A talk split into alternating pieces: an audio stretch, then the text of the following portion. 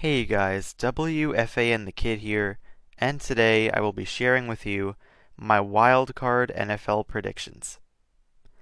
Last week in week 18, I went 11 and 5. Pretty alright way to end off the year, nice record there, and no different than what I do in all of my regular season weekly predictions. I go and I highlight three games that were the biggest games in my opinion from the previous week. So let's start off with that. Number one, first game I had the Jaguars beating the Titans, and I predicted this one correctly. The Jaguars, by winning this game, they clinched their first playoff spot, and not a wild card, the division. They are hosting a playoff game, which is kind of foreign to them. The last time they did that was back in 2017. Yeah, so it'll be very interesting. The atmosphere was certainly very, very cool to see in Jacksonville. A lot of people had their Trevor Lawrence wigs, a lot of leopard print, jaguar print, I should say, that the fans were rocking, and it'll be cool to see. In the in this game, the Titans had to use Dobbs, their third string quarterback, and he didn't do that many things well. He had an all right first half, but the second half is when the Jaguars picked up the defensive intensity keyed in on stopping Derrick Henry and putting pressure on Dobbs. And that eventually paid off because they eventually recovered the Dobbs fumble, returned it to the house for the go ahead touchdown, and that's what won them the game their defense. The next game that I highlighted here was the Texans beating the Colts. This is the one of the three that didn't have playoff implications, but still very big implications and of course, what I'm talking about is the draft pick, the number one overall draft pick.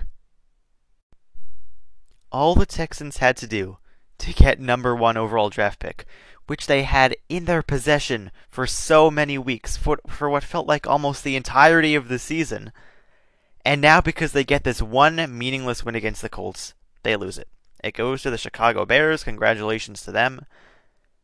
But this is not good. This is not good at all for Texans fans.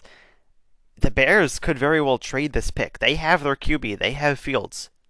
They could trade this to somebody else for who knows what. Who knows how much teams will value that number one draft pick. And the Texans might miss out on Bryce Young. That's the reality. I don't know why. When, okay, I understand you go for on fourth down because you cannot try to lose games. They did this a couple times in the final drive, and it's complete.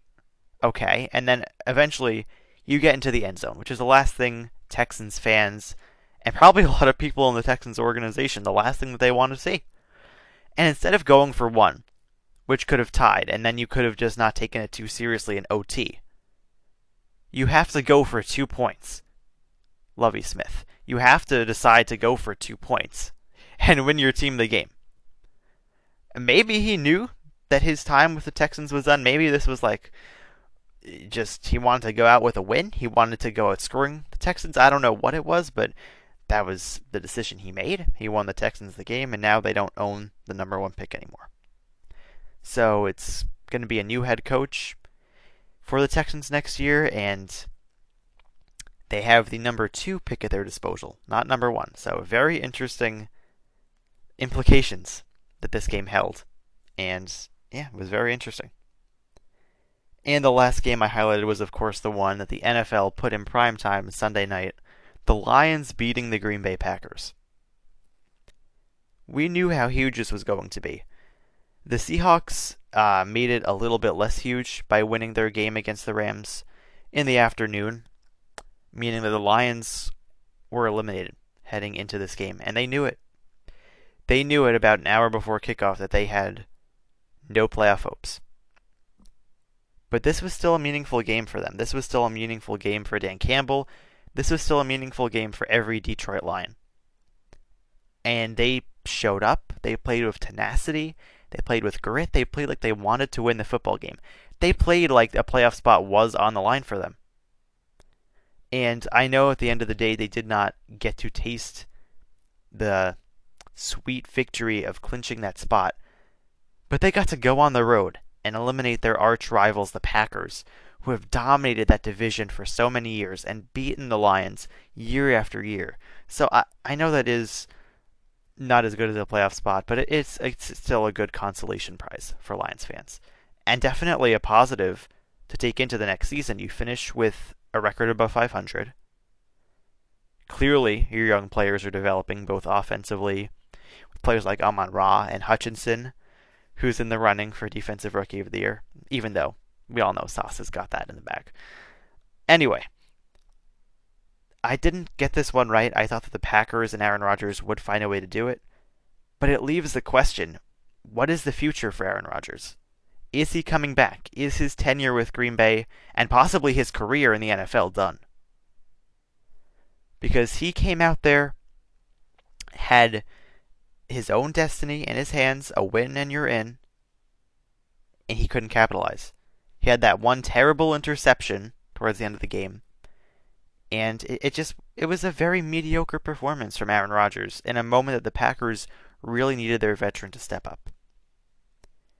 And, and the one difference between how last season ended and this season ended for Green Bay, because they both ended it with heartbreaking losses in winter. They didn't even reach the playoffs this time.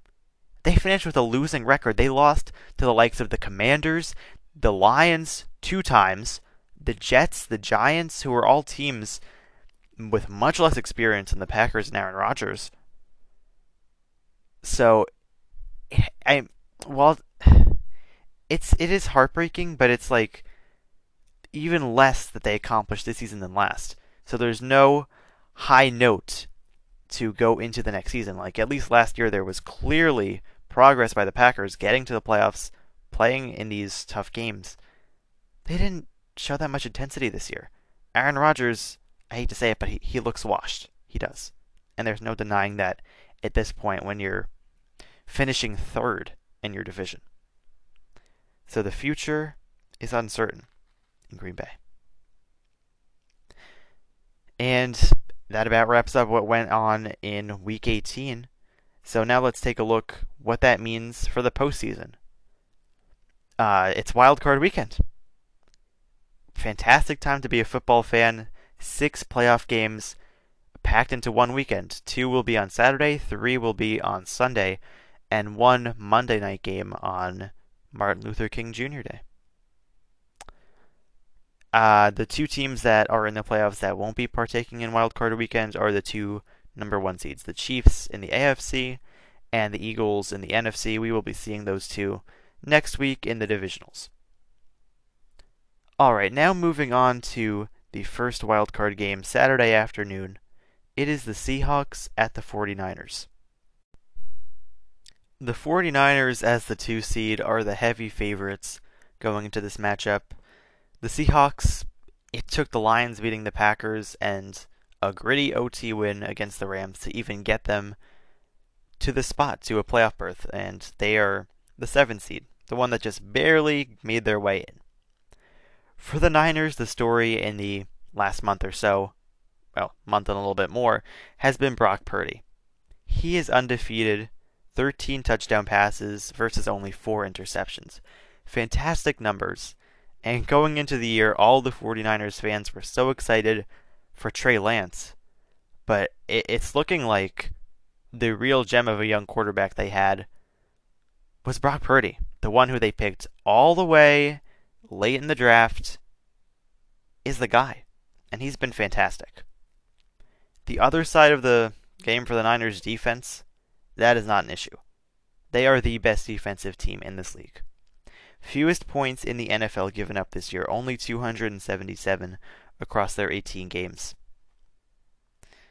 The Seahawks, going into this game, have struggled. Offensively, too. Geno Smith has not been his same old self not as explosive as he was in the first couple of months of the season. Uh, throwing more interceptions as of late, had a couple in that game against the Rams.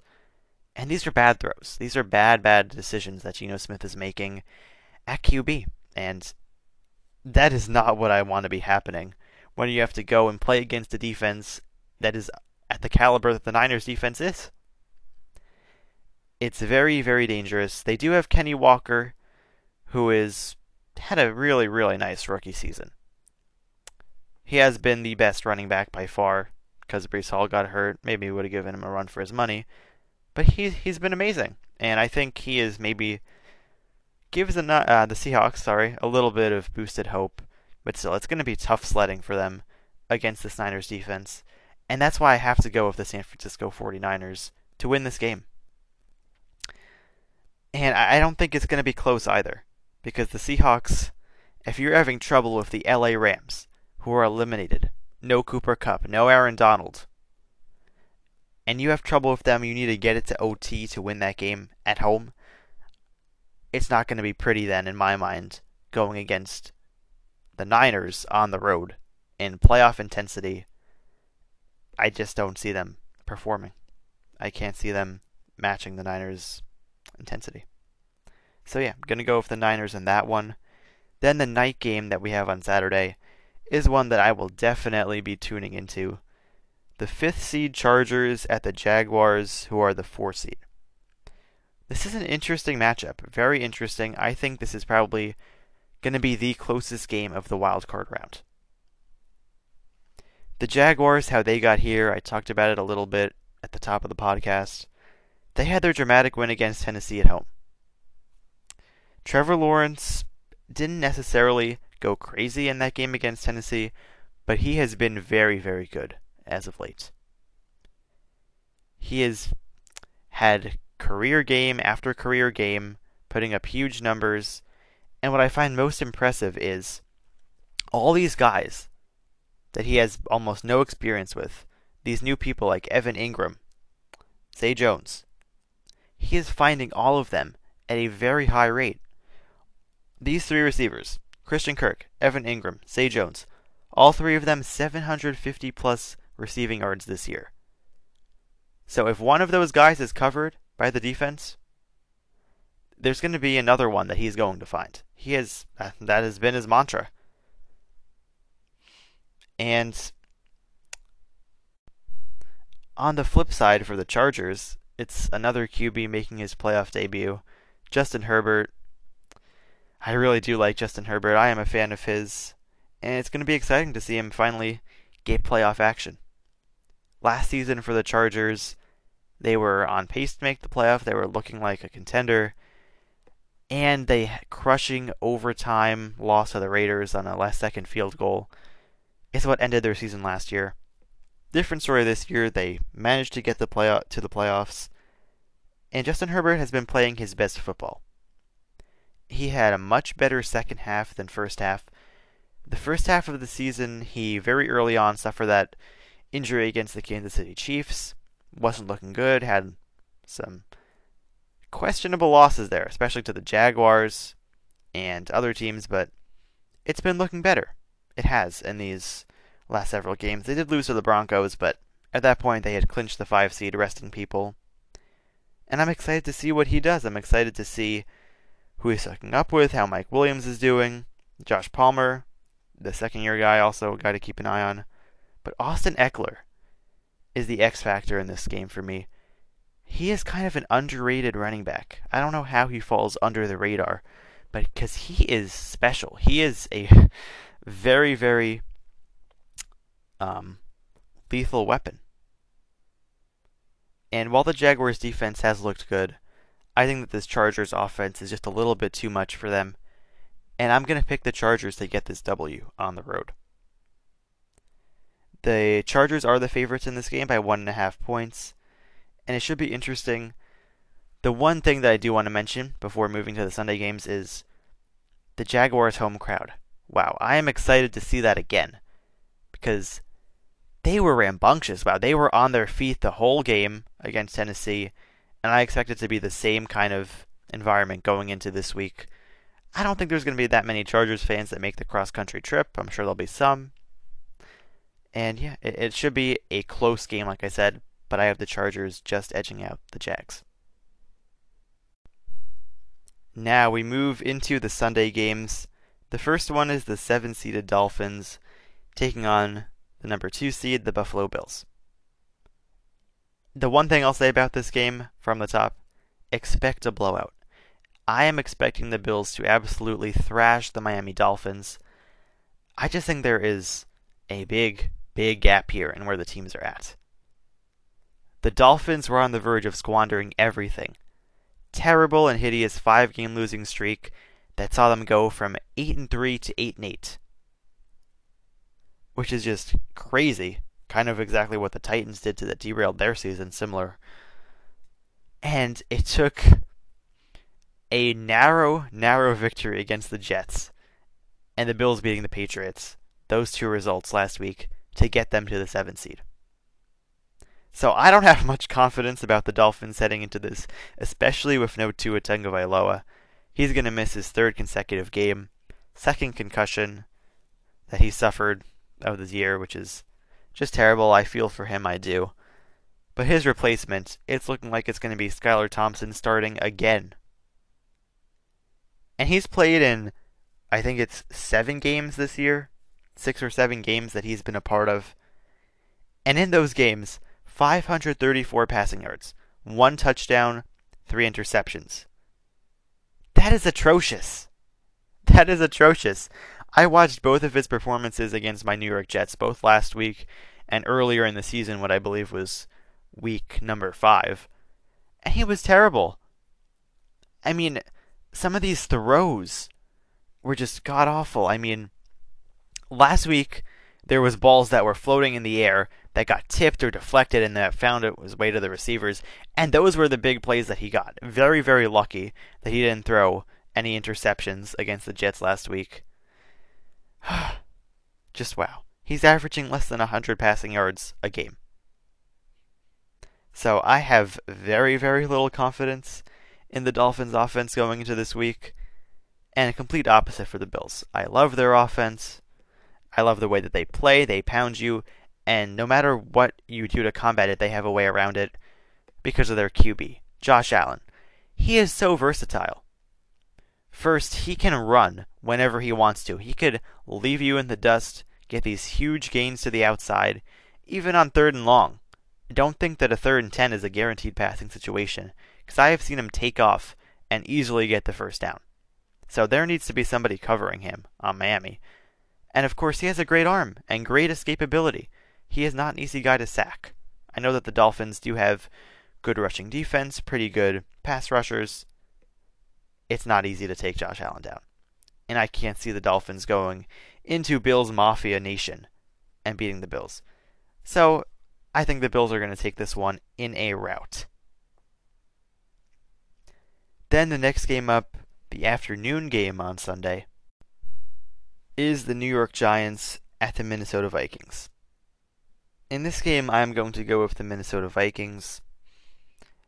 the Vikings are 13 and 4 this season, which is a great record. All credit to them. But so many of those wins, I believe 11 of those wins, came in one score games. Now, that's a good thing and a bad thing. It means that they have the inability to blow teams out, even when it's a bad team, it seems like. Well, yeah, I mean, 11 out of 13 wins. There has to be some bad teams they've versed in there that they haven't blown out. But on the other side, they're very good in the clutch. They're very good at keeping it close if it's a formidable opponent. So there's two sides to that. But they're nine games above 500, and look at this stat negative three point differential. that just goes to show you when they lose, they lose. They got decimated by the Cowboys, by the Packers this year, by the Eagles as well. But the first time that these two teams versed, the Giants hung around all game. All game, it was a close game, fun game to watch. And eventually, what ended the game was, as time expired, Greg Joseph hit a 61 yard field goal, monster of a field goal. That probably would have been good from north of 65, the way he kicked that football. So, the Giants proved that they could hang around with this team.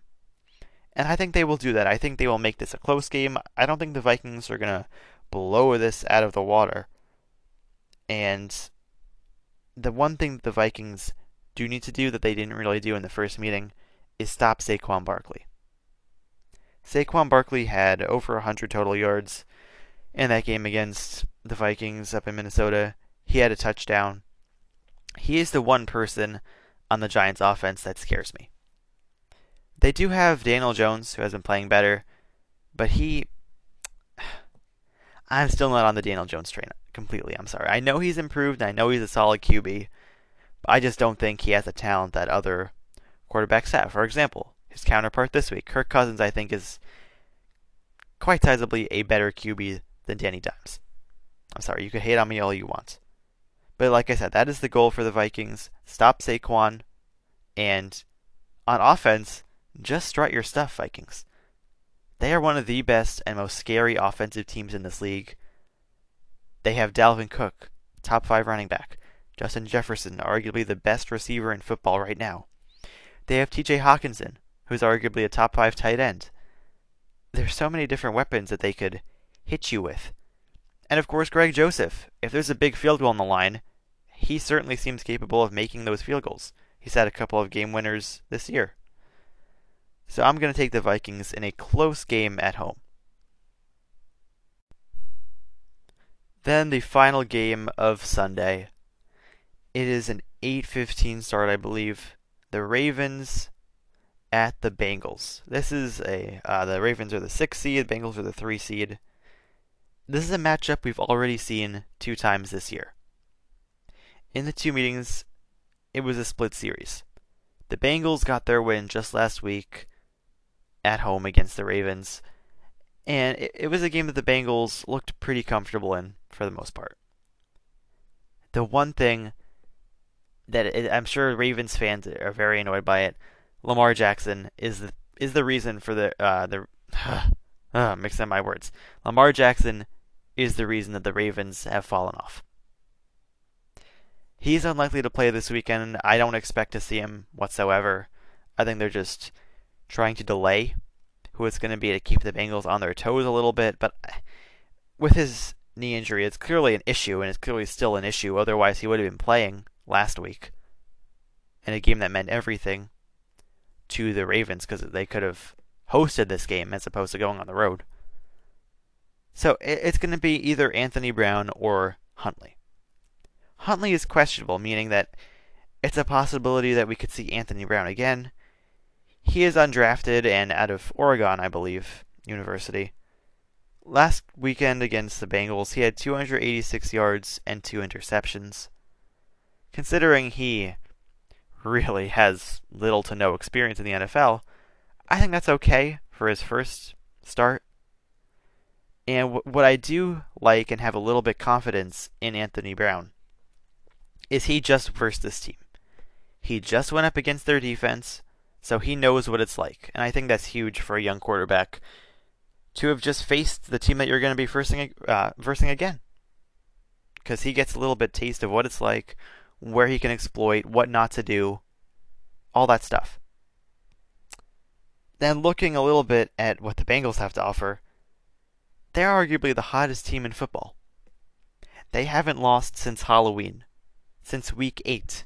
That means a undefeated November, an undefeated December, and an undefeated start to January. And through all of this, Joe Burrow has definitely made his case that he is in contention for the MVP award. Jalen Hurts likely was going to run away with it if he didn't get injured and I still think that Jalen Hurts has a good chance of getting it, but don't count Joe Burrow out just yet. I wouldn't. He we'll see what he does. Um, because he could also wind up leading the Bengals on this fairy tale run like he did last year. But just keeping it at one game at a time, I think the Bengals are going to go here and win by a pretty sizable amount. The Ravens do have a solid defense, they do. But Joe Burrow, as he showed last week, he knows his way around the Ravens defense. and I expect a big game from him, a big game from Ja'Marr Chase, and a huge game from Joe Mixon. I really like Joe Mixon in this game to have a, a lot of rushing yards, maybe over 100. And yeah, the one weakness that I do see of the Bengals is that O line. Will the O line be this team's kryptonite? We saw how much the O line struggled last year in the playoffs, and even this year hasn't improved much. So that is the one thing, the one thing that I'd be a little bit scared of. because all of one, all it takes is one, as we saw in his rookie year, one guy to burst through and take down Burrow, and all of a sudden he's hurt. So they need to protect their QB, and as long as they do that, they should have a pretty easy win. Then the final game of the wildcard round is Monday night. The fifth seeded Cowboys are taking on the Buccaneers, who are the four seed. I was very hesitant to do this, but I am picking the four seed Buccaneers to get the upset win. The Buccaneers, despite having a losing record, are hosting a playoff game. We have seen this happen in years prior a little bit. Washington did it a couple years back. And